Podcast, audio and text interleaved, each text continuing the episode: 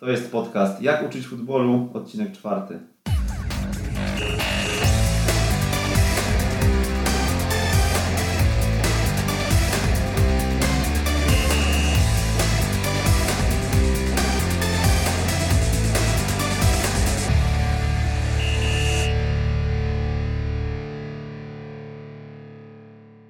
Witamy w czwartym odcinku podcastu Jak uczyć futbolu. Po raz kolejny odcinek będzie przeprowadzony w formie wywiadu. Po raz kolejny mamy, mamy tutaj zaproszonego gościa. O gościu za chwilę, bo najpierw chcielibyśmy w zasadzie podziękować Wam za bardzo pozytywny odbiór tych pierwszych odcinków. Nie spodziewaliśmy się, że aż z takim e, fajnym środowisku odbiorem się spotkamy, bo komentarze, które gdzieś tam zostawialiście, które też w prywatnych rozmowach nam przekazywaliście, są naprawdę, naprawdę bardzo motywujące i myślę, że musimy tutaj ze swojej strony podziękować za nie. Napędza nas to do dalszej pracy i, i ilość pobrań, ilość odsłuchań ostatniego odcinka z Andrzejem Gomołyskiem motywuje do dalszego działania. No i dziś mamy kolejny temat, kolejny interesujący, na pewno szerokie grono trenerów. E, temat związany z Korem, czyli Komitetem Oszalałych Rodziców. E, a naszym gościem jest Łukasz Panfil, no tutaj mamy długą notkę biograficzną, ale rektor Wyższej Szkoły Zarządzania i Coachingu, koordynator studiów podyplomowych, wykładowca, o sobie mówi po prostu Belfer. E, witamy Cię Łukasz. Witam serdecznie. A witają się z Wami tradycyjnie Paweł Szymański i Przemysław Mamczak. To Łukasz może dopowiedz jeszcze dwa zdania o sobie, bo tak troszkę tutaj skróciłem, weryfikowaliśmy przed chwilką, ale dwa zdania może Przede na początek. wszystkim dzięki Wam za zaproszenie. Ja bardzo lubię taką formułę podcastową i uważam, że ciągle za mało tego w naszym kraju jest, więc fajnie, że wyszliście z taką inicjatywą. Jeśli chodzi o mnie, to no, większość powiedziałeś z tych rzeczy, którymi się aktualnie zajmuję. Tak? Dołożyłbym jeszcze do tego, że prowadzę bloga Młody Zawodnik Bez Tajemnic, organizuję webinary dla trenerów, dla rodziców związane właśnie z aspektami no, głównie rozwoju czy wspierania rozwoju młodych zawodników, bo to jest ten temat, który, który jest mi najbliższy. Ja w edukacji dla, generalnie zajmuję się edukacją dla sportu, tak jak słusznie zauważyłeś, mówię, lubię mówić o sobie Belfer y, i, i czuję się dumny z bycia z Belferem, ale nie tylko jako wykładowca, ale przede wszystkim jako organizator edukacji. Tak? Ja, ja strasznie wierzę z jednej strony w pracę u podstaw, a z drugiej strony bardzo mocno wierzę w, w kompetencje ludzi, bo uważam, że pomijając wszystko, wszystkie projekty, instytucje, to i tak w kompetencjach ludzi tkwi ta największa siła i największa szansa dla no, rozwoju polskiej piłki nożnej, znaczy polskiego sportu. E, jestem również autorem książki Sportowy Wojownik. Za chwilkę będę autorem kolejnej książki, ale być może powiemy sobie o tym później. No i tyle w sumie, tak? No bo faktycznie gdzieś tam parę rzeczy można, można by powiedzieć. E, dwa lata temu założyłem platformę e-learningową Apple Level, ale wszystko to, jak, jak, jak, jak słyszycie, związane jest z organizowaniem, tworzeniem edukacji dla sportu takiej wartościowej, żeby stwarzać tym ludziom, którzy chcą albo chcieliby podnosić swoje kompetencje, żeby mogli to robić. Tak? Tak, dwie kwestie. Po pierwsze, dla tych, którzy po raz pierwszy może nas słuchają, e, informacja, że na stronie www.ekstratrener.pl ukośnik 004 znajdziecie wszystkie linki, e, o których Łukasz mówił, tak? bo tych linków jest sporo, ale jak najbardziej polecamy, polecamy, bo sami jesteśmy uczniami Łukasza, studentami Łukasza i e, korzystamy też z tych e-learningowych systemów, tak? webinary i nie tylko. Mm, Paweł, myślałeś, myślałeś kiedyś, że będziesz ze swoim rektorem nagrywał podcast? Do tej pory w to nie wierzę, ale również bardzo się cieszę, że mamy przyjemność dzisiaj rozmawiać. Okej, okay, a druga kwestia, do której e, chcielibyśmy się odnieść, ta książka. To pokazuje, tak? przepraszam, że ta edukacja naprawdę może być bardzo przyjemna. Tak, że te relacje mogą być fajne.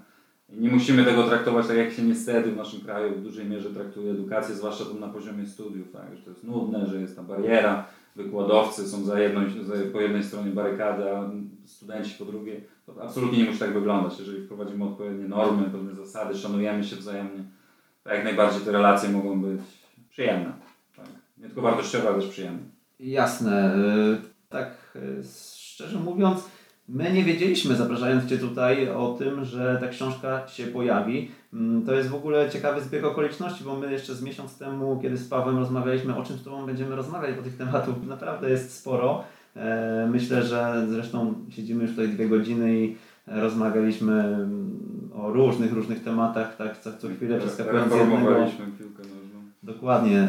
Było tych tematów sporo, no ale jakoś tak weszliśmy chyba w temat rodziców, uznaliśmy, że on będzie ważny, jest ważny i nad nim warto się skupić. Fajnie, że połączymy to klamrą i opowiemy na końcu o tej Twojej książce, którą e, niebawem wydasz, ale może na początek powiedz, jak to z tymi rodzicami jest, tak? Dlaczego oni są faktycznie problemem polskiej piłki i nie tylko chyba polskiej?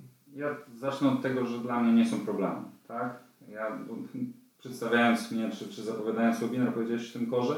Dla mnie kor, jak najbardziej, czy problematyka koru, czy to, co, co kojarzymy z korem, jest rzeczywiście problemem, który należy rozwiązać.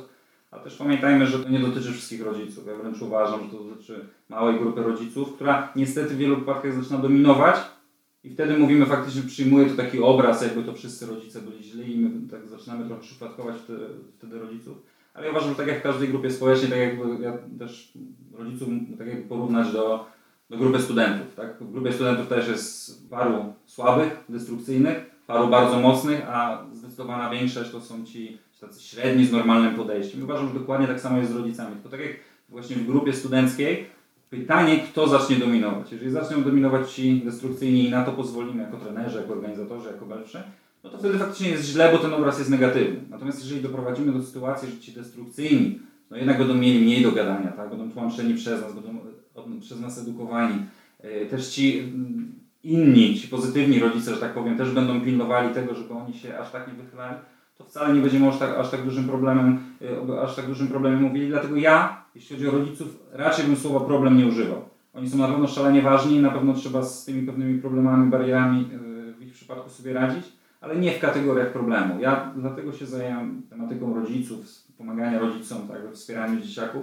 Uważam, że tam jest ogromny potencjał. No, oczywiście możemy przyjąć, tak faktycznie jest, że naj, najważniejszą osobą w rozwoju sportowym dziecka jest trener, ale większość czasu, większość możliwości tak naprawdę jest po stronie rodzica i to ten odpowiednio podchodzący rodzic to on może zapewnić to, że to dziecko się albo fajnie rozwinie i w tym takim duchu sportowym, nie tylko jako sportowiec, ale jako lepszy człowiek dzięki sportowi. I dlatego powinniśmy się nim zająć. Tak więc ja w relacjach z rodzicami, czy w pracy z rodzicami raczej nie, nie koncentrowałbym się tylko na rozwiązywaniu problemów, które nazwałeś korem, ale na szukaniu tych pozytywnych stron, tak? Czyli dawaniu tego pozytywnego przekazu i pokazywaniu, jak rodzice są ważni w rozwoju swoich dzieciaków, czy we wspieraniu tego rozwoju. Okej, okay. gdybyśmy mieli tak zdefiniować e, problem, dużo o tym powiedziałeś, ale jak Twoim zdaniem e, z perspektywy, nie wiem, psychologii może, jak krzyki, powiedzmy presja ze strony rodziców oddziałuje na dziecko? Bardzo negatywnie, tak? To wiemy, to dosyć oczywista odpowiedź, ale jakakolwiek presja wywierana na, na dziecku, zwłaszcza przez rodziców, jest czymś negatywnym, bo tak jak trener wywołujący, wywierający presję na dzieciakach, na wynik, o tym też się dużo mówi, no też niestety działa przeciwskutecznie, bo, bo, bo te dzieci za bardzo są wtedy nastawione na, na ten wynik jako tą jedyną ważną rzecz, tak? A, a przecież dobrze wiemy, że to wcale nie o to chodzi, bo wynik jest oczywiście ważny, ale nigdy nie jest ważniejszy od samych starań się o, o, o to, żeby, żeby się rozwijać, żeby się bawić, żeby, żeby dochodzić do tego wyniku, do tej, bardziej koncentrując się na drodze, aniżeli na rezultacie. Tak samo jest dokładnie w przypadku rodziców i, i rodzice często chcąc dobrze, bo, bo, bo de facto kibicując swojego dzieciaka, oni chcą dobrze, tak? no bo oni chcą, żeby ono wygrało, a przez to, że nie mają pewnej świadomości, a sport jednak kojarzy im się z takim sportem, który widzimy w mediach, tym profesjonalnym, gdzie faktycznie wynik jest rzeczą najważniejszą i kluczową i, i mają takie przeświadczenie, że faktycznie muszą być dobre wyniki też na poziomie dziecka i młodzieżowca, żeby później były wyniki sportowe przyszłości. Tak? Poza tym to jest to, być może jeszcze do tego wrócimy, ale to jest, tak jak kiedyś w artykule napisałem, że rodzic zawsze pełni trzy role w stosunku do swojego dziecka. Zawsze jest rodzicem. To jest szalenie ważna rola, która powoduje, że on nigdy nie będzie w pełni obiektywny w stosunku do dzieciaka. Tak? I to musimy zrozumieć i uszanować, no bo to jest całkiem naturalne. Jest też kibicem, tak? bo każdy z nas jest kibicem. Ja się śmieję, że ja mogę o analizie gry, o, o sporcie profesjonalnie, obiektywnie rozmawiać, ale kiedy zaczynam mówić o Manchesterze United, który bardzo lubię, no to już ten poziom obiektywizmu się nieco zmniejsza, bo się pojawiają dodatkowe emocje, już ta, ta, ta, ta rozmowa jest zupełnie inna. A tym bardziej jest tak samo tak, tak z rodzicami, tak, którzy w przypadku tego dzieciaka faktycznie chcą, żeby to dziecko się rozwijało, żeby strzelało bramki, żeby jego zespół wygrywał cały czas. A często nie mają świadomości, jak, jak wiele złego przez to mogą zrobić, chcąc dobrze. Chcąc, powtarzam, będę to podkreślał, często chcą dobrze. I trzecia rola, jaką rodzice pełnią, to jest no, taki ekspert. Tak? Każdy z nas jest ekspertem piłki nożnej bo wszyscy Polacy są ekspertami. I teraz zobaczcie, problem jest wtedy, kiedy taki rodzic, czy grupa rodziców, którzy są rodzicami, kibicami i ekspertami, zacznie dominować, zacznie się wzajemnie ta kumulacja nastąpi, nie zaczną się wzajemnie nakręcać i wtedy mamy właśnie te krzyki, bo do jednego rodzica dołączają kolejni, kolejni, kolejni, to się wszystko nakręca, tak? I, i powinniśmy oczywiście z tym, y, nad tym pracować, ale i, i te takie najbardziej skrajne przypadki oczywiście bardzo skrajnie też rozwiązywać. Natomiast głównie wydaje mi się, że jednak powinniśmy się nastawić na uświadamianie rodziców, pokazywaniu ile złego to powoduje, tak? Że te dzieciaki przez to, że oni nastawiają się na wynik i kibicują, żeby te bramki, żeby to wygrywanie, to krzyczenie, tak, powoduje, że to dziecko się zaczyna bać, zaczyna odczuwać presję i my też musimy uświadamiać, my jako organizatorzy sportu, nauczyciele, trenerzy, musimy uświadamiać rodzicom, że w wieku 13 lat co najmniej połowa dzieciaków rezygnuje ze sportu. To nie jest problem tylko tak jak powiedziałeś w Polsce, tak, na całym świecie z tym walczą. Jednym z głównych powodów, jakich się podaje, ja unikam mówienia, że że to nowa technologia jest powodem, nie? bo 10-latki też mają dostęp do nowej technologii, a mimo to mając nową technologię wolą przyjść do Was na trening, tak? To z nową technologią sobie później w playa sobie pograć, czy na komórce, tak? Ale dalej wolą przychodzić na trening. Natomiast w wieku 13 lat dzieciaki rezygnują z głów, jeden z głównych powodów jest presja. Presja, którą wywierają często trenerzy, no i rodzice, tak? Mhm. Są czasami bardzo proste mechanizmy, gdzie y, rodzic, jak dziecko wychodzi na mecz, wystarczy zamiast powiedzieć wygraj, czy, czy, czy strzel jak najwięcej bramek, to wystarczy powiedzieć daj z siebie wszystko, tak? Kocham Cię, daj z siebie wszystko, baw się dobrze i tyle. Jak wróci z, wróci, y, wróci z meczu, to nie pytać go od razu jak wynik, tak? Tylko zapytać jak się bawiłeś, co Wam się udało, co nie. Znowu powtórzyć, kocham Cię tak, że, że jestem z Ciebie dumny, niezależnie od wyniku, bo to są te sygnały takie, widzicie, my czasami szukamy takich różnych metod, jakichś narzędzi, super, ale często to wystarczy jakiś pozytywny komunikat, nie? Tylko rodzice muszą to wiedzieć, a pytanie skąd mają wiedzieć? Oni, skąd rodzice biorą, czerpią wiedzę o sporcie? Z telewizji, no, z mediów chciałem powiedzieć, no, czyli z telewizji, tego co usłyszą od trenera, no i właśnie, pytanie jaki przekaz daje im trener, no i tyle. No i ewentualnie bazując na własnym doświadczeniu, oczywiście jest gro rodziców, którzy kiedyś uprawiali sport i my też mówimy wtedy, że to trochę takie niespełnione ambicje chcą spełnić, ale ja powtarzam, tak bym nie demonizował. Ja jednak uważam, że zdecydowana większość rodziców to są rodzice no, normalni, tak chciałbym powiedzieć, w sensie takim, że ani, ani przesadnie zaangażowani w jedną czy drugą stronę, pozytywnie czy negatywnie. I z nimi bardzo dużo można zrobić, tak? ale takiego w pozytywnym tego słowa znaczeniu. Fajnie, że się dużo mówi o korze, ale fajnie w tym sensie, że, że w ogóle ten temat jest poruszany. Ja się bardzo cieszę, bo ja się edukacją, a propos tematyką edukacji rodziców, świadomości rodziców zajmuję już parę lat. I wcześniej nie było, jak wcześniej mówiłem o edukacji rodziców, to mnie patrzyli jak na wariata, mówili, gdzie tam rodzice, przecież to jest nieważne, co tam oni, oni przecież nie przychodzą na treningi, nie, znaczy, ich rola w sporcie nie jest aż taka istotna, a teraz mówi się o tym strasznie dużo, tak? Ale niestety najczęściej mówi się negatywnie. Okay? I z jednej strony to jest dobrze, bo poruszamy temat, a często te negatywne tematy wywołują większe emocje, no ale ja bym szukał jednak trochę więcej tych pozytywnych, nie? tych konstruktywnych rozwiązań, co zrobić, żeby było lepiej. Sporo tematów, a spróbujmy się tak może zabawić. Y, ja, ja się wcielę w rolę rodzica, tak? Bo liczymy na to, że spora grupa rodziców będzie nas słuchać, tak? Jasne. Bo po to nagrywamy ten odcinek. E, gdybym ja Ciebie teraz zapytał, no dobrze, trenerze, ale co z tego, że tą presję dziecko odczuwa, skoro będąc później piłkarzem, no musi tam, z tą presją sobie umieć poradzić, tak? No, no nie wiem, taka pierwsza myśl mi przychodzi do głowy. Ale to, to równie dobrze moglibyśmy powiedzieć, że w przyszłości będzie sobie radziło z problemami finansowymi, więc już teraz powinniśmy wytwarzać problemy finansowe, tak? Albo stresem związanym z pracą, więc powinniśmy wszędzie szukać stresu. Absolutnie nie. Sama gra jest na tyle obciążająca dla, dla wielu dzieciaków, że już dodatkowej presji wcale nie musimy wywierać. Tak? Więc tu po prostu chodzi o zachowanie znowu złotego środka, bo jasne, że trzeba przyzwyczajać dzieciaka, no ale pytanie, czy mówię, przyzwyczajanie dziesięciolatka do presji tylko dlatego, że tą presję będzie odczuwał w wieku dorosłym, to nie jest dla mnie żaden argument. Poza tym trener, który dobrze pracuje ze swoim zespołem, sam wie, kiedy tą presję w odpowiedni sposób wygrzeć i rodzice nie są akurat do tego potrzebni. Tak? Rodzice mają na trybunach, jeżeli już przychodzą, mają być tymi wspierającymi, mają być tymi kibicami, ale takimi pozytywnymi kibicami na, takim na, na dobre i na złe, ale absolutnie nie wywierającymi presji. Prawdziwy kibic to jest ten, co wygrywam, przegrywam, jest ze mną. Tak? I rodzic tym bardziej w stosunku do dziecka taki powinien być. I dla mnie to nie jest argument. Tak? Ja uważam, że presja ok, bo jest w tym sporo prawdy, ale tę presję powinniśmy wy, wy, wy, wywierać poprzez dawanie coraz trudniejszych wyzwań, żeby tę metodę małych kroków stosować, tak, żeby podnosić ten poziom, żeby to dziecko czuło, że rzeczywiście się rozwija, żeby za szybko też nie obrosło w, w, w piórka sam mecz powoduje sytuację stresową, ale no i dodatkowo już nie potrzeba, już, a już tym bardziej na pewno nie ze strony rodziców, zwłaszcza, że, yy, żeby było jasne, profesjonalny zawodnik ma presję związaną z kibicami, ze stresem, z kontraktami, tak? ale nie ze strony rodziców. Nie? Więc, a, a rodzice mają jednak ten emocjonalny, strasznie mocny związek z dzieciakiem, więc nie oni są od tego, żeby tę presję wywoływać. A czy dałbyś jakieś wskazówki może, bo wiadomo, że to byłaby idealna opcja, kiedy rodzic by nie dawał żadnych wskazówek dziecku albo nie, nie wywierał presji na nim takich, że mówił strzel jedną bramkę lub dwie, bo wtedy będziesz super zawodnikiem. Jeżeli dziecko przychodzi do trenera i mówi, że taki jest cel, to co trener e, w takim momencie powinien zrobić, jak zareagować, żeby jednak ten poziom napięcia u dziecka troszeczkę zniwelować? Przede wszystkim zacząć te rozmowy z rodzicami. Tak, przede wszystkim zacząć y, rozmowy z rodzicami i powiedzieć właśnie im o tym, o czym mówimy. No bo jeżeli dziecko, widzicie, to jest właśnie ten problem i dla, nasz problem. I to, dlatego właśnie ta rola rodziców jest taka duża, tak? Bo trenerzy pracując z dzieciakami na treningach, no pewne rzeczy ustalają, co jest ważne, co nie jest ważne. I, i dziecko to przyjmuje, tak? Dziecko to przyjmuje, bo trener ma autorytet, ale to dziecko wraca do domu, nie? A w domu dostaje zupełnie inne sygnały. I które są silniejsze? No niestety, niestety, ale dużo silniejsze są te, co są w domu, tak? Czy tam jest to z pracy, czy jest zwracanie uwagi na te wartości, o których, o których Ty mówisz. Dlatego ta rozmowa z rodzicami jest kluczowa. Widzicie, powiedziałem przedtem o tych, o tych komunikatach zupełnie innych. Nie? Nie, nie mówię dziecku, żeby, żeby wygrał, tylko żeby bawił się dobrze. Tak?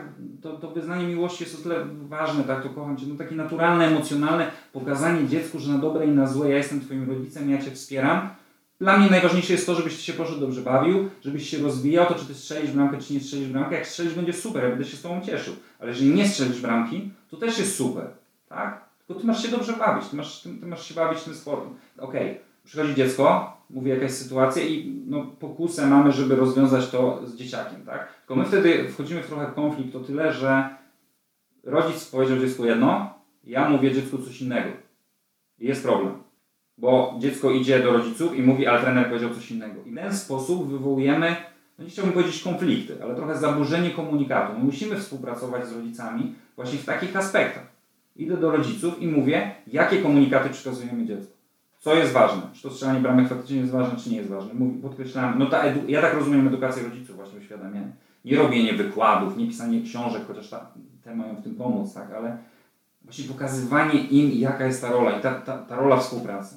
A czy masz może jakąś wskazówkę, bo y, fajnie, że o tym powiedziałeś, natomiast czasami się zdarza tak, że mimo tego, że ty powiedzmy trzy razy pójdziesz do rodziców, przedstawisz im argumenty na to, żeby właśnie takich rzeczy nie używali, a oni jednak mimo wszystko przychodzi kolejny mecz i takie rzeczy robią. Czy masz tutaj jeszcze jakieś złote rozwiązanie, czy jednak po prostu nadal rozmowa, rozmowa i długofalowy proces? Ja wiem, że większość chciałaby słyszeć, że jest jakaś super metoda, super narzędzie. Dla mnie super metodą, super narzędziem jest rozmowa.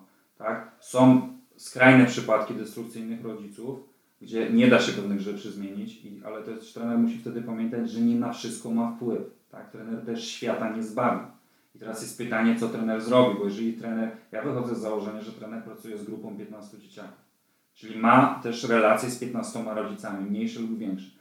I w równym stopniu ten trener musi zapewnić fajną zabawę, rozwój, bezpieczeństwo i tak dalej całej grupie. Nie można doprowadzić do sytuacji, że jedno dziecko czy też jeden rodzic rozwala całą grupę, no bo to jest nie fair w stosunku do innych. Więc w skrajnych przypadkach, kiedy pierwsza rozmowa nie wyjdzie, druga rozmowa nie wyjdzie, trzecia rozmowa nie wyjdzie, a ma to wpływ negatywny na grupę czy też na tego dzieciaka, no to powinna być trochę ostrzejsza rozmowa z rodzicem, tak? Że no, ja, trener jednak jest tym liderem, który ustala zasady gry. Rodzic, mówiąc brutalnie, zawsze może pójść do innego trenera, do innej szkółki. I w takim wypadku może lepiej. Tak?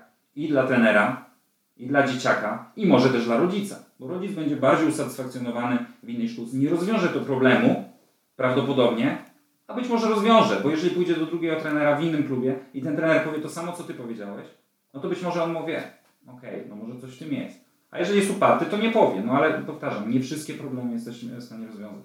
Ja jestem zwolennikiem jednak komunikacji, że dobra rozmowa, słuszna, yy, przynosi dużo efektów. Bo rodzice nie są, rodzice w dużej mierze nie są negatywnie nastawieni, bo to chodzi o ich dziecko. Oni chcą jak najlepiej dla swojego dziecka. Im trzeba pokazać, że to, co wy robicie, to jest dla ich dziecka dobre. I to, że oni mają nie wywierać presji, to nie jest dlatego, że Paweł Szymański sobie powiedział jako trener, że wywieranie presji jest kiepskie, bo mu to przeszkadza. Tobie to najmniej przeszkadza. to im dziecku, ich dziecku przeszkadza. Bo to powoduje, że zaraz będzie miał 13 lat, teraz jeszcze ma naturalną potrzebę ruchu, bo ma 9 lat, 10 lat, 11, a zaraz będzie miał 13 i nie będzie mógł patrzeć na piłkę nożną. I to trzeba rodzicom pokazywać. Powiedziałeś, e, to znaczy wszyscy tutaj skupiamy się teraz na tej presji, na tych emocjach negatywnych, ale też chyba problem jest to, że rodzice spróbują sterować dziećmi z trybun, tak? Bo e, nie dają im szukać własnych rozwiązań, a krzyczą strzelaj, tak? Podaj, lewa, cofnij, wróć. No to jest też, e, to jest też kiepskie i z tym chyba najtrudniej sobie poradzić, bo o ile tej presji takiej, jak rodzice nas słuchają, to pomyślą sobie, no nie, no nie, nie ma takiej presji, że że opieprzam tego syna za to, Jasne. że przegrał, ale bardziej e, wytykam mu błędy, bo staram się mu pomóc, tak? Jak mu krzyknę cofnij Marek, to Marek wróci na obronę i zapobiegnie stracie bramki, a jeżeli tego nie zrobię, no to może tego nie widzieć, bo się dopiero piłki uczy. Jak w tym kontekście byś wytłumaczył To jest szerszy problem, tak? Bo to jest ten problem faktycznie usamodzielniania. Cały czas uważam, że w piłce dzieci i młodzieży głównie chodzi o to, żeby zapewniać tą motywację wewnętrzną, radość, no i właśnie tą samodzielność, tak? To nie jest problem tylko sportu.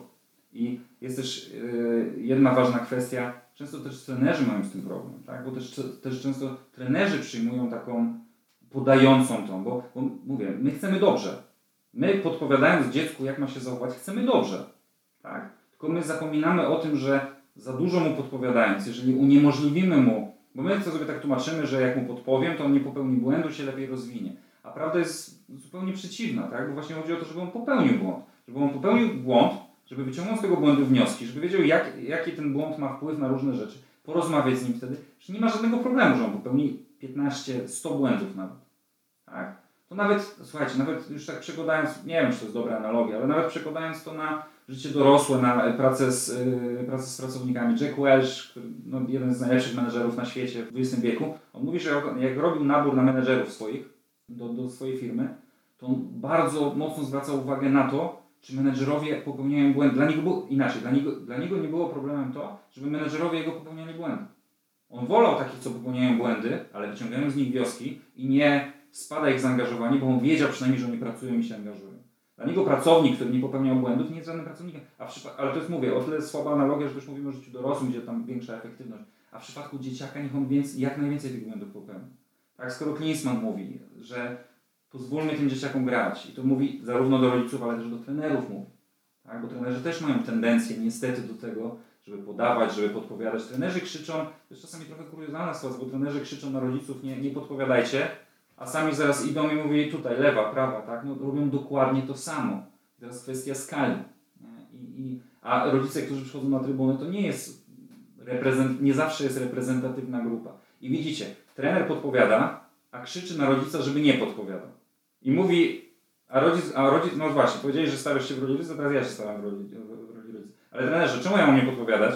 I trener mi mówi, że jest złe, skoro trener robi dokładnie to samo. I możesz odpowiedzieć, y, oczywiście jako trener powiedzieć, bo jestem ekspertem, no ale chyba nikogo, sam, sam w to nie uwierzysz, nie? Znaczy uwierzysz, bo jesteś ekspertem jako trener, tak? Ale, ale sam nie uwierzysz w to, że masz prawo mówić rodzicowi, że, że, że, żeby nie podpowiadał on braku samodzielniania dzieciaków jest generalnie chyba największym problemem w ogóle dzisiejszych czasów, tak? Bo nie dość, że dzieciaki mają dostęp do nowoczes nowoczesnej technologii, która załatwia za, za, nich tysiąc problemów, one przez to no już nie muszą czytać książek, wystarczy, że w Google sobie pewne rzeczy wpiszą.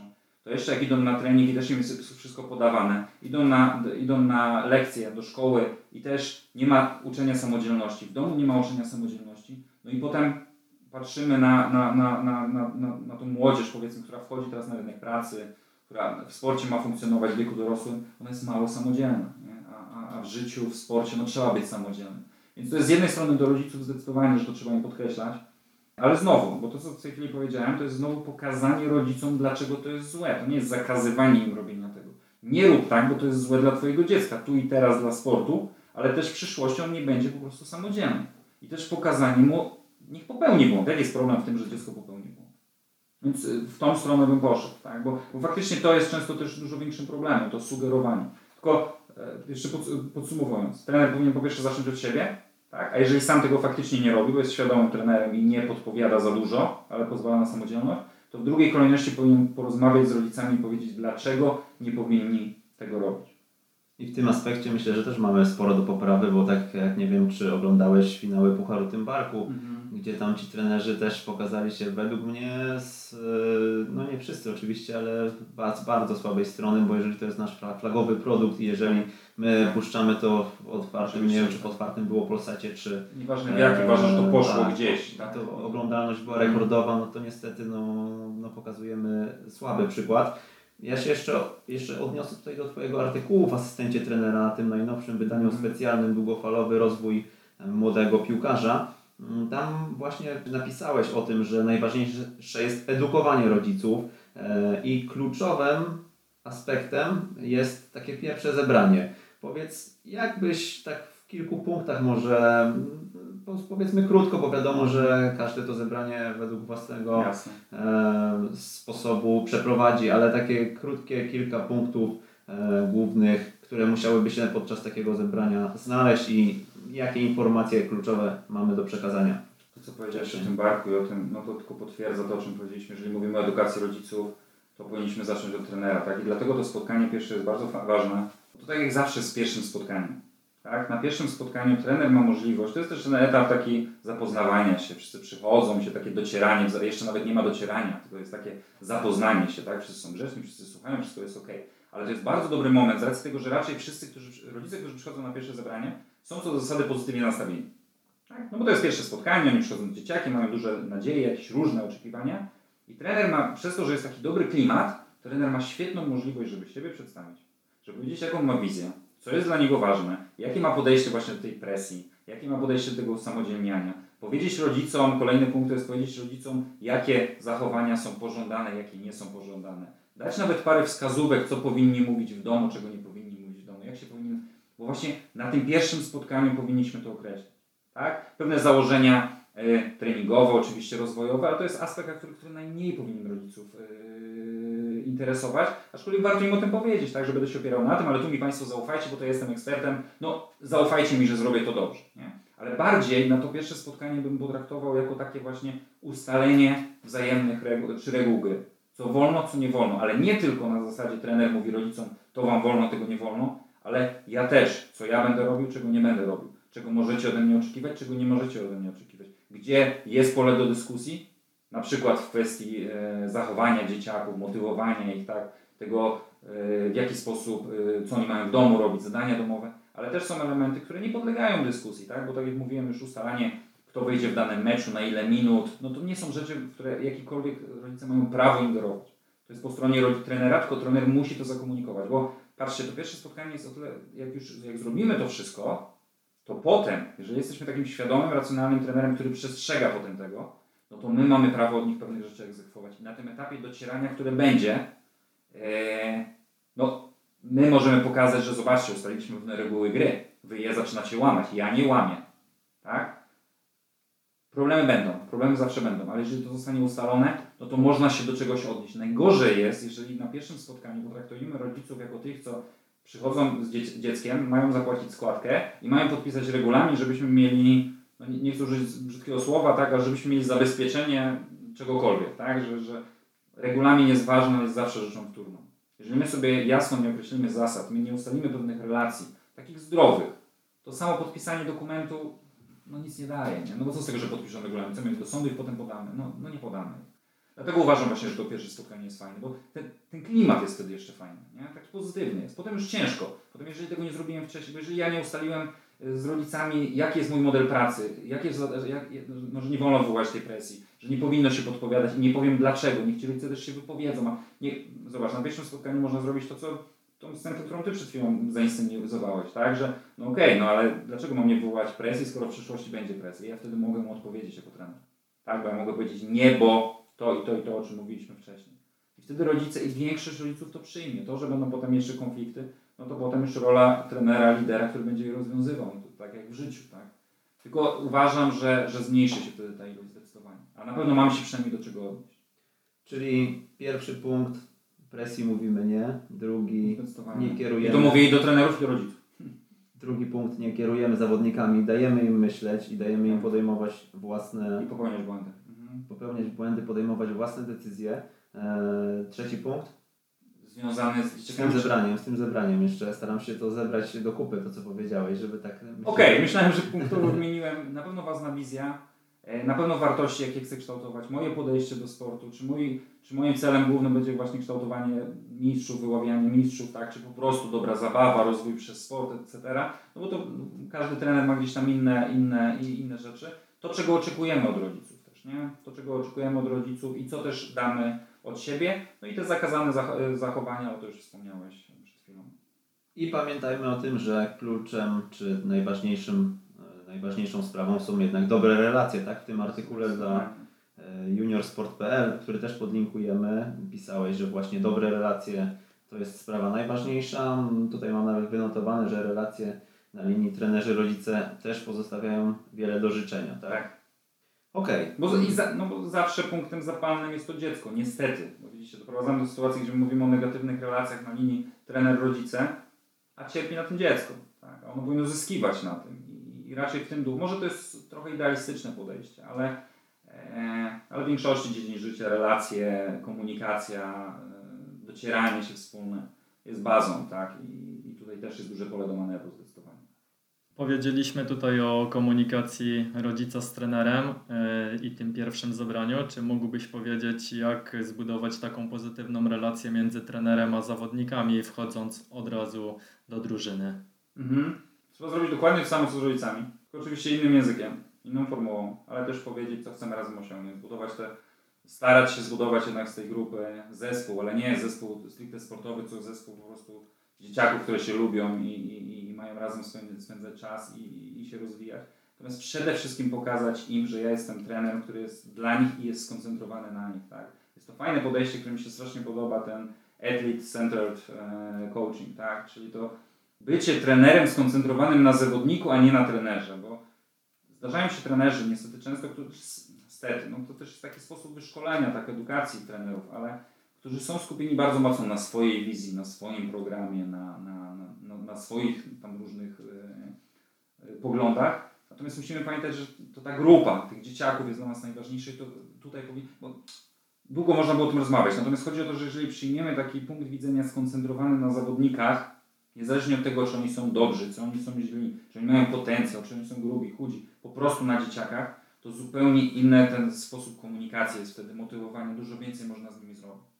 To jest na, na, mówię to na bazie doświadczeń z dziećmi, z młodzieżą, z dorosłymi, jakimikolwiek studentami, prezesami. Zawsze jest dokładnie tak samo. Jeżeli przyjmiemy strukturę, że nie ja jestem po drugiej stronie gdzieś tam barykady i najważniejsze jest to, żebym ja się realizował jako belfer, jako trener, czy no głównie, e, ale to wy jesteście dla mnie najważniejsi, to wtedy możemy indywidualizować, wtedy możemy motywować, wtedy możemy rozwiązywać różne problemy dużo łatwiej. Wtedy te dzieciaki czują, że my faktycznie jesteśmy. Więc tu mówię, zdecydowanie bym podszedł dokładnie tak jak do rodziców. Po prostu zbudować zespół, w którym oni są najważniejsi, a jestem po to, żeby, żeby im pomóc. I też ich uczyć oczywiście, tak? I pokazywać, że ten sport to nie jest tylko sport, oni nie muszą wszyscy być Lewandowskimi. Oczywiście nie możemy im podcinać skrzydeł i mówić, że na pewno nie będziecie, bo to cały czas tą motywację powinniśmy jednak podtrzymywać, żeby oni chcieli się starać i tak dalej. Ale z drugiej strony też im pokazywać, że ten sport pomoże im zafunkcjonować w życiu, tak? Że ten sport to nie tylko bycie piłkarzem, ale też może bycie trenerem, analitykiem, etc., etc. Mówimy o warunkach treningowych, o tych zebraniach, tak? Takim przygotowaniu powiedzmy do meczów, turniejów, a gdybyśmy teraz przeszli właśnie e, na rozgrywki, e, co się podczas nich dzieje i e, jak sobie z tym radzić. Może jakieś takie pojedyncze problemy, Paweł, postaramy się znaleźć. No ja mam takie jedno pytanie odnośnie zachowania wobec sędziego, zarówno rodziców, jak i dzieci. Mm -hmm. Czy tutaj masz jakieś wskazówki? Oczywiście pewnie e, znowu powiesz, że rozmowa i uświadamianie, że to nie ma żadnego pozytywnego wpływu, kiedy negujemy sędziego. Natomiast może jeszcze jakieś inne takie konkretne właśnie wskazówki do tego, żeby jednak nie odnosić się do tego, bo to w zasadzie nic nie zmienia, a często jeszcze pogarsza atmosferę zarówno e, między trenerem, rodzicami i dzieckiem, kiedy, kiedy się e, tam niewłaściwych słów używa. To są dwa wymiary tego problemu, tak? Niezgadzanie się z decyzjami trenera to jest jedno, a dwa używanie już w ogóle jakichś słów takich niecenzuralnych to już w ogóle skrajny problem. Znaczy faktycznie powiem tak, że to jak się zachowujemy na rozgrywkach i tak jest konsekwencją tego, jak pracujemy z tym zespołem wcześniej, jak sobie układamy te relacje. To jest po pierwsze, to najbardziej ogólnikowe. Tak? Dwa, zachowania typu y, głośne sprzeciwianie, bo nie do końca zrozumiałem, Paweł, czy chodzi o, y, o rodziców, czy o dzieciaki, tak? Czy to rodzice jak negują decyzję trenera, czy dzieci jak negują Zarówno, zarówno to i to, bo często się zdarza tak, że rodzic już wcześniej powiedzmy wywarł jakąś małą presję. Potem już idzie lawina i Tak jest. dzieciaki też to podejmują. Dlatego znowu trzeba zacząć od rodziców, tak? Ja uważam, że te na, najbardziej skrajne powinny być wręcz tępione i powinno być w regulaminie napisane, że my w swoim klubie nie życzymy sobie tego, żeby takie rzeczy miały miejsce. Koniec kropka, jeżeli ktoś złamie regulamin, jeżeli mówimy na początku, że jest ten regulamin ważny, no to regulaminy są też po to, żeby one, jak, tak jak powiedziałem, one są wtórne, ale są ważne właśnie w takich sytuacjach. Jeżeli ktoś łamie regulamin, no to sorry, no ale do widzenia, to w takim razie w tym klubie dla tego dzieciaka nie ma miejsca przez zachowanie rodzica. I teraz rodziców zdaj sobie sprawę, czy ty rzeczywiście przez swoje zachowanie chcesz odbierać dziecku możliwość gry. To, że będą takie sytuacje się zdarzały, to jest normalne, bo ten sport wywołuje emocje.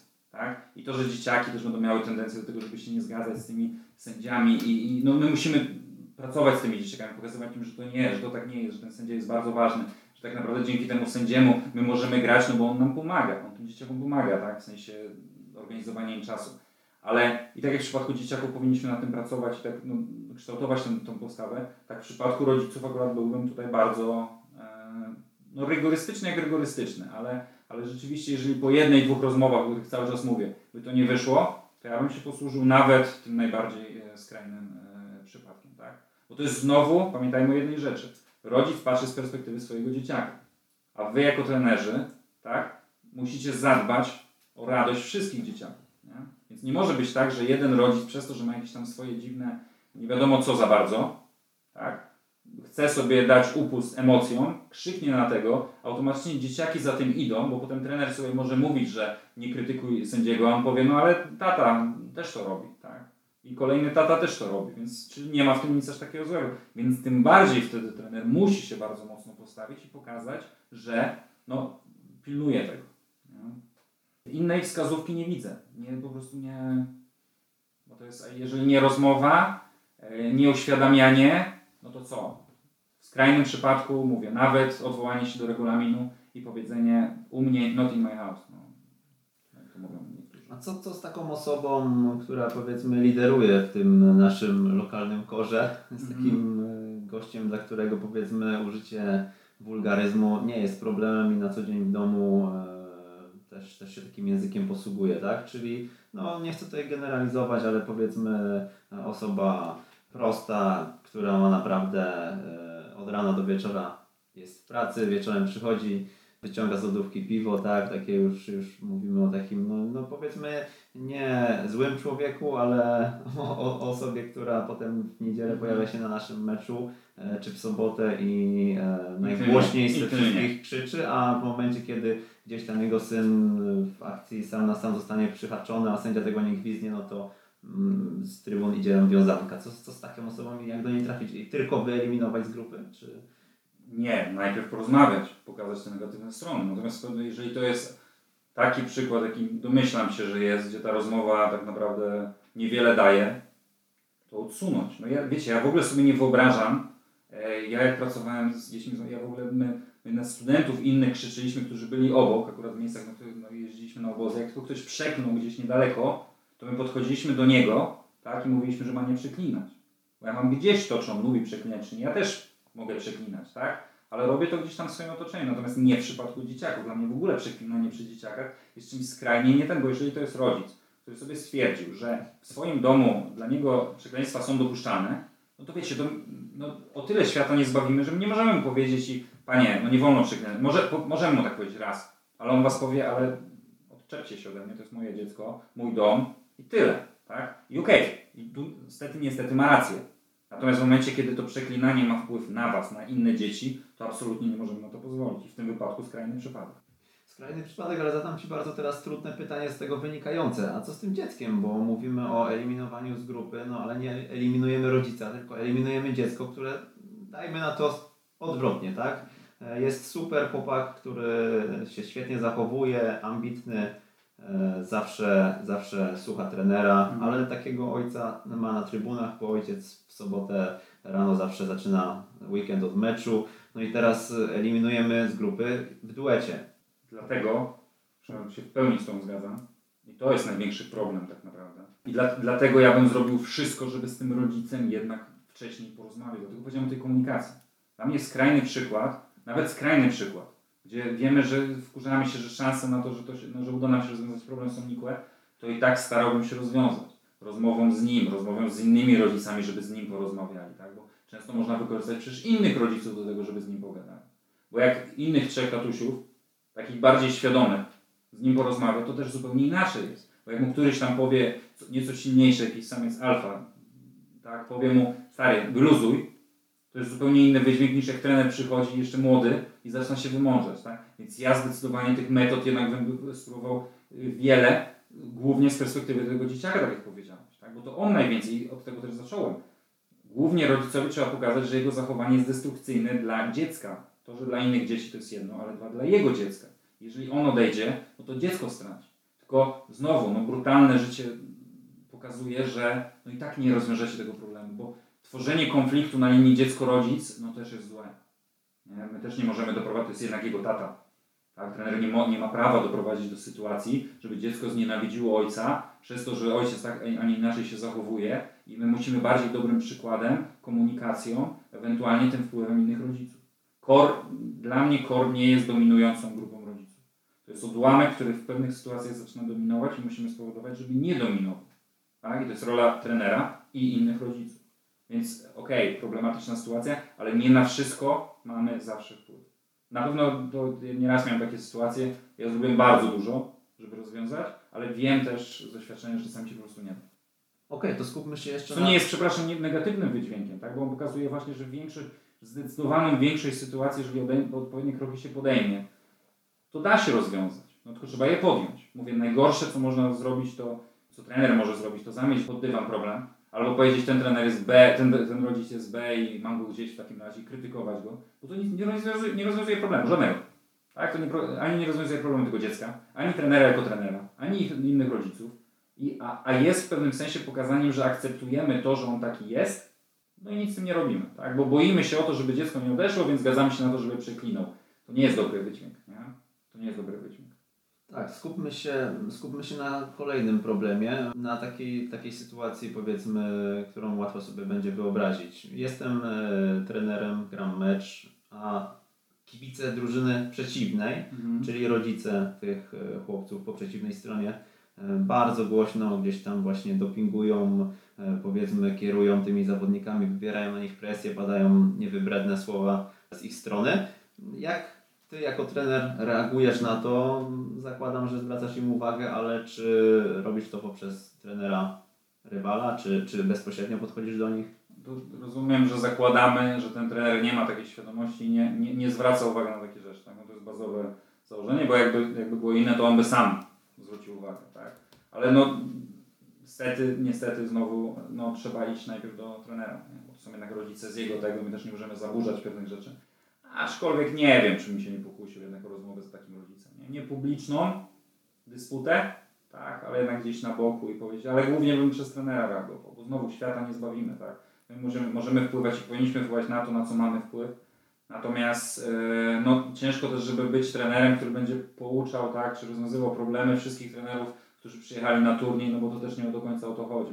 Możemy piętnować takie rzeczy, no właśnie pytanie, czy ten trener tego tak nie odbierze, bo podchodzisz do niego i on ci powie, no ale kim ty jesteś, żeby mnie pouczać? Ale nie, Przemek, to wiesz, no ja przychodzę do ciebie nie, że słuchaj, tu twoi zawodnicy, twoi trenerzy, zwróć na to uwagę. Nie, stary, słuchaj, no zobacz, nie uważasz, że to jest problem.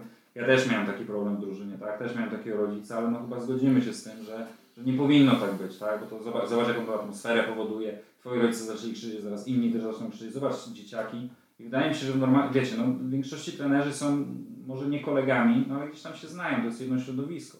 Więc no, jeżeli trener ma się obrazić za to, że ja chcę z nim pomagać o tym, że gdzieś jest trudna sytuacja, to trzeba by się zastanowić w ogóle, czy ten trener powinien być trenerem jeszcze. Nie?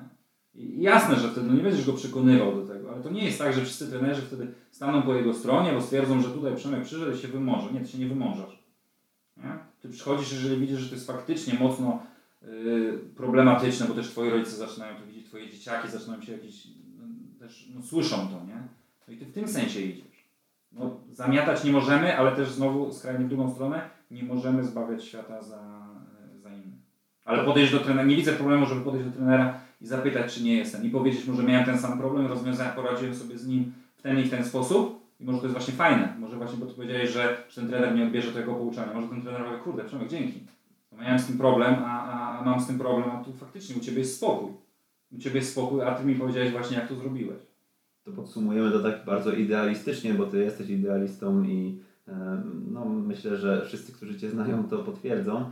E, Czyli Zobaczcie. obowiązkiem trenera nawet, obowiązkiem w takiej sytuacji jest zareagować, a zignorowanie problemu to jest chyba jednak błąd też Jest e, tak. nie tylko tego trenera, który ma faktycznie powiedzmy tego mniej świadomego, ale Mhm. też Twój błąd jako osoby, która pozwala na to, żeby z boku się Uważam, że tak. Uważam, że jeżeli na trenera spojrzymy jako na, wiecie, funkcja trenera, funkcja nauczyciela to jest szalenie ważna funkcja. Tak? Wzięcie odpowiedzialności za rozwój, za wychowanie nie, bo rodzice się zajmują wychowaniem. Trenerzy nie powinni wychowywać dzieciaków, tak?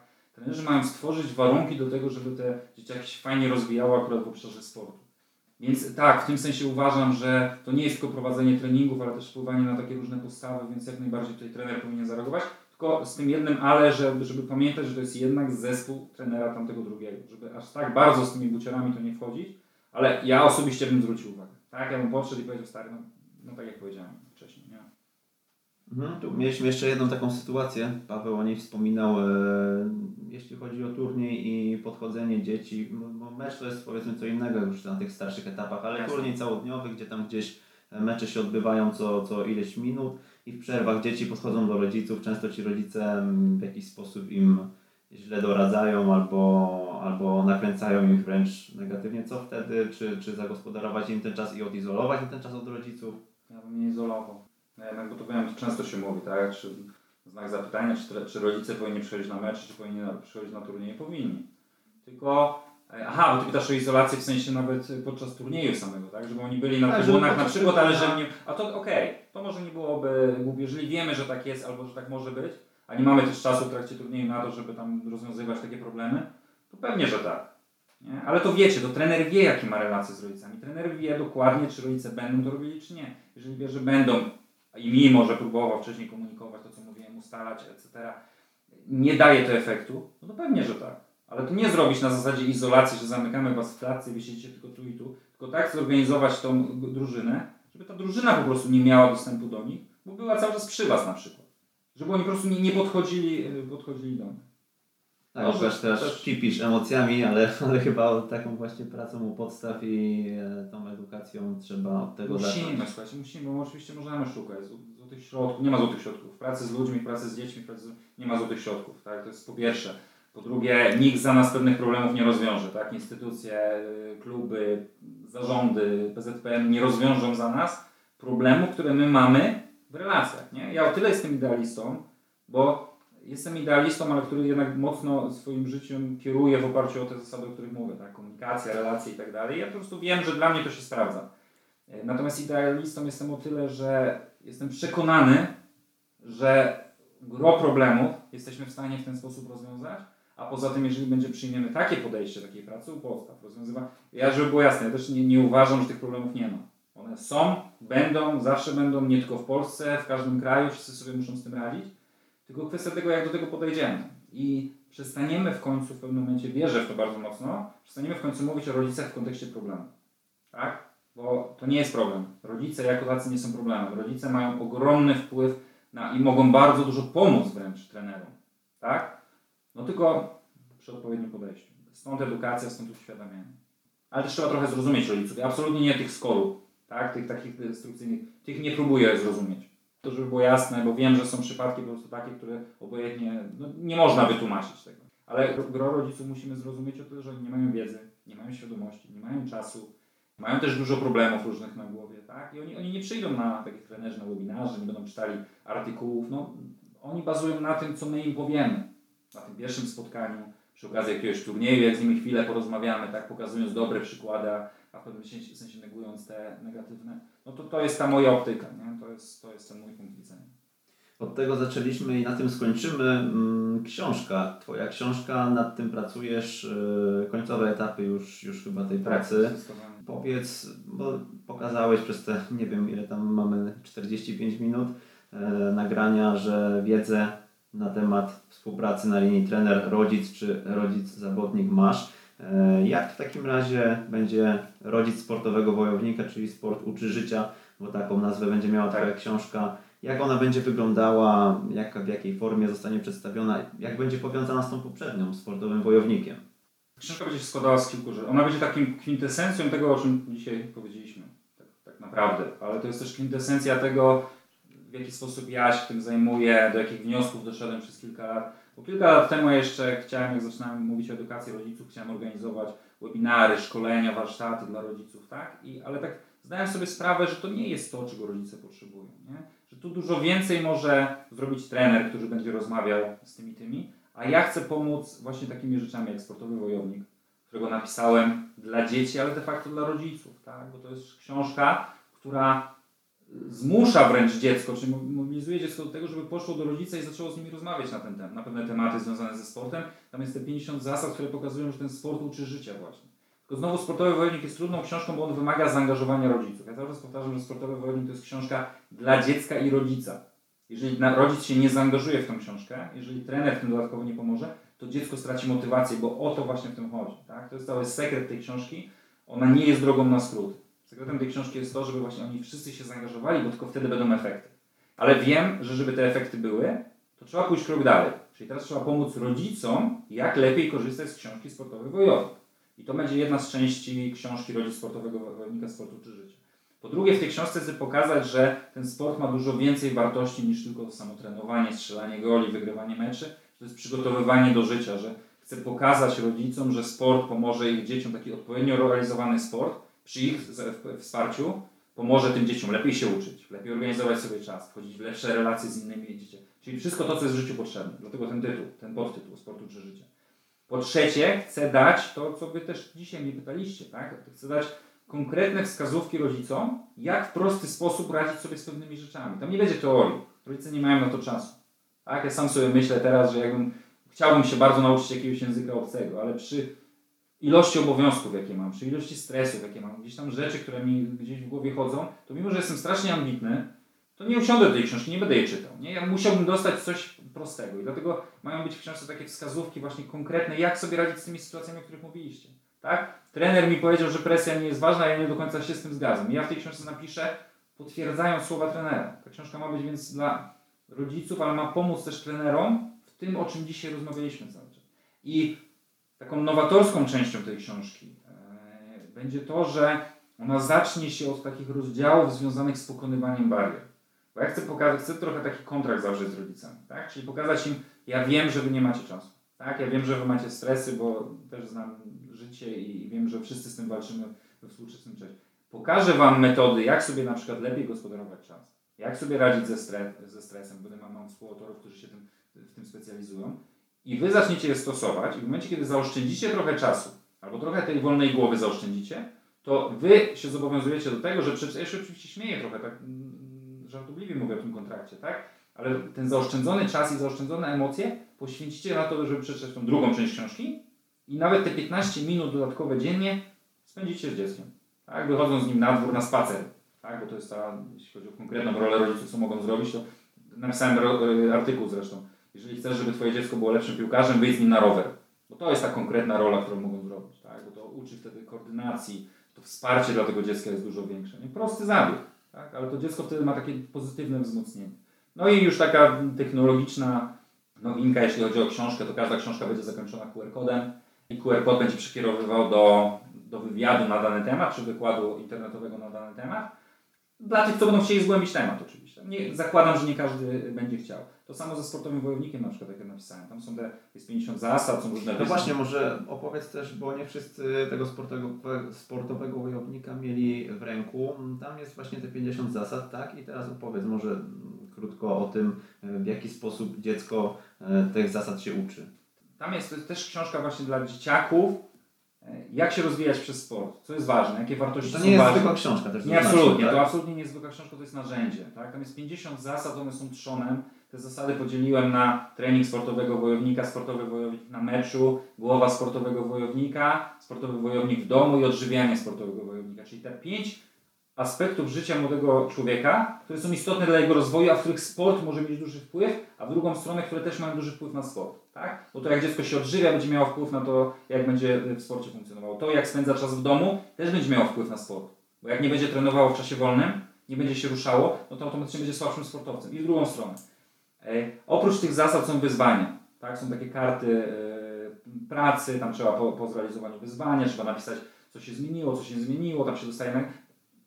Generalnie cała ścieżka, żeby pomóc dzieciakom w tym. Tylko powtarzam, Książka są... gra. Książka, Książka gra, ona jest wymagająca. Mhm. Ona jest wymagająca tam naprawdę, bo na samym końcu, no, chodzi, w ścieżce sportowego wojownika chodzi o to, żeby zostać sportowym wojownikiem. Czyli trzeba zrobić 80 wyzwań, tak, związanych z tymi zasadami, żeby zostać sportowym wojownikiem. To jest trudne, ale ja stwierdziłem, że w dzisiejszych czasach, gdzie wszystko jest na skróty, gdzie wszystko chcemy na szybko, tak, no bo takim społeczeństwem się staliśmy, a to nie jest dobre, bo żeby osiągnąć pewne rzeczy trzeba na nie zapracować, to jest ponadczasowa prawda, to chcę pokazać dzieciom i rodzicom, że oni faktycznie, żeby coś uzyskać, muszą na to zapracować. Tylko nie zrobią tego, powtarzam, bez zaangażowania rodziców. Tylko też zakładam, i, i tak też ta książka była pomyślana Sportowy Wojownik, że nawet jeżeli nie będą realizowali tych zadań, bo nie wszyscy dadzą radę, nie wszyscy będą mieli tyle motywacji, to sam fakt, że przeczytają te zasady, tak, że zapoznają się z nimi, dzieci i rodzice, już dużą jakościową zmianę chodzi. Więc z jednej strony jestem idealistą, ale który stara się właśnie szukać w tym idealizmie właśnie takich, takich narzędzi konkretnych, tak? No bo ta, ta, ta książka to konkretne narzędzie. Więc, więc to ma być takie połączenie. Dalej będą też kroki, o nich nie będę dzisiaj mówił, ale na pewno to nie jest początek drogi związanej z edukacją rodziców, wspieraniem dzieci w rozwoju, wspieraniem rodziców i cały czas też powtarzam, ja chcę pokazać y, trenerom, że to co ja robię też trenerom pomaga, tak? Żeby oni tak to traktowali. Bo to jest też ułatwienie pewne, bo jeżeli ja się dołączę do tej, to mi nie, nie raz trener powiedział, że jak trener, wy też to dzisiaj wspomnieliście, jak trener mówi coś rodzicom, to niezależnie od tego, jakie są relacje, to mogą to albo pozytywnie odebrać, albo że się wymądrze, albo że nie ma racji, albo coś tam, tak?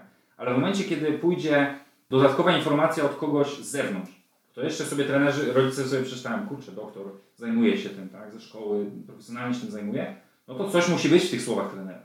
I, i to jest takie znowu pozytywne, dodatkowe wzmocnienie tego, co chcemy osiągnąć. Więc tak to wygląda, jeśli chodzi o książki w tej chwili. Faktycznie kończę tą książkę, niedługo będą pierwsze informacje i, i no i zaczynamy kolejną, kolejną ścieżkę. Super, czyli rodzice mogą oczek- już oczekiwać na narzędzia. Zdecydowanie i- tak. Przepraszam, jeszcze jedną rzecz Przemyku powiem. bo Dla rodziców, którzy też będą tego słuchali, ale to też taki wydźwięk chcę pokazać. To nie chodzi o pouczanie. Nikt nie chce pouczać. Tak? Właśnie dlatego wolałbym unikać tego, tych określeń o problemie, o, o ta edukacja nam się różnie kojarzy, ale chodzi o to, tak jak trenerzy jeżdżą na konferencje po to, nie żeby posłuchać prelegenta, że się wymądrze albo ich poucza, tylko po to, żeby posłuchać coś fajnego, żeby pomóc sobie w rozwoju. Tak? I, I to samo tutaj w tym wypadku chodzi. Na kiedy planujesz premierę książki? Myślę, że pierwsze informacje już w drugiej połowie maja będą, y, książka wyjdzie pod koniec czerwca. Więc już całkiem, całkiem, całkiem niedługo. Ale to będzie cały, cały proces związany z jej wydaniem i tak dalej, różnymi akcjami, więc Jasne, a gdzie mogą Cię nasi słuchacze znaleźć, e, czy rodzice, którzy, którzy na nas trafili? E, Powiedz, gdzie znajdziemy więcej informacji o Ciebie, jakieś może e, możliwości kontaktu z Tobą? na pewno, tak jak wspomniałeś zresztą na stronie, przy podcaście będą pewne linki, nie można znaleźć na blogu, na Facebooku Młody Zawodnik Bez Tajemnic, na moim profilu Łukasz Panfield, myślnik Edukacja dla Sportu. No to są te główne miejsca. Poza tym, no, no tak, to są te główne miejsca, bo tam są też różne informacje podawane. No jest też na YouTubie kanał Up Your Level, gdzie daję wideo ze swoich webinarów, ale to myślę, że to bardziej dla trenerów niż, niż, niż dla rodziców. Ale faktycznie wpisując w YouTubie Up Your Level są wideo z poprzednich webinarów, zresztą ten cykl webinarów środowych o 21. Też serdecznie wszystkich zapraszam, ale myślę, że te linki, linki zamieścimy w, na stronie. Powoli zmierzamy ku końcowi, ale zapomnielibyśmy o konkursie, bo rozmawialiśmy przed nagraniem, że zrobimy konkurs, w którym do wygrania będzie książka wcześniejsza, Sportowy Wojownik.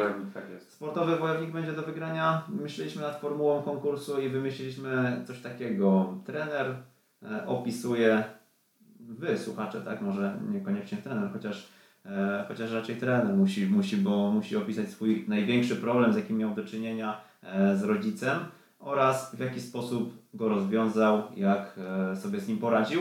Najciekawszą historię, najciekawszy e, problem, który został rozwiązany, nagrodzimy książką. Jasne. Myślę, że Łukasz tutaj e, zdecyduje, który z Waszych komentarzy zostanie wyróżniony. Ja jeszcze dodam, że możecie pisać zarówno mailowo na kontakt ekstratrener.pl, ale również w wiadomościach prywatnych na Facebooku, na profilu ekstratrener e, oraz e, w komentarzu, w komentarzach pod notką pod wpisem e, facebookowym dotyczącym tego podcastu, czy też na ekstraktrener.pl ukośnik 004, czyli, czyli pełna dowolność. My zbierzemy to do jednej kupy. Mm, Umówmy się, że e, do końca maja, do końca maja Super. damy, damy możliwość e, wypisywania tych komentarzy i swoich historii. Później zbierzemy to wszystko do kupy i z Łukaszem siądziemy wspólnie, ocenimy i zdecydujemy, kto wygrał. Ja jeszcze podkręcę to, co Przemek powiedziałeś, już tak jako belfer.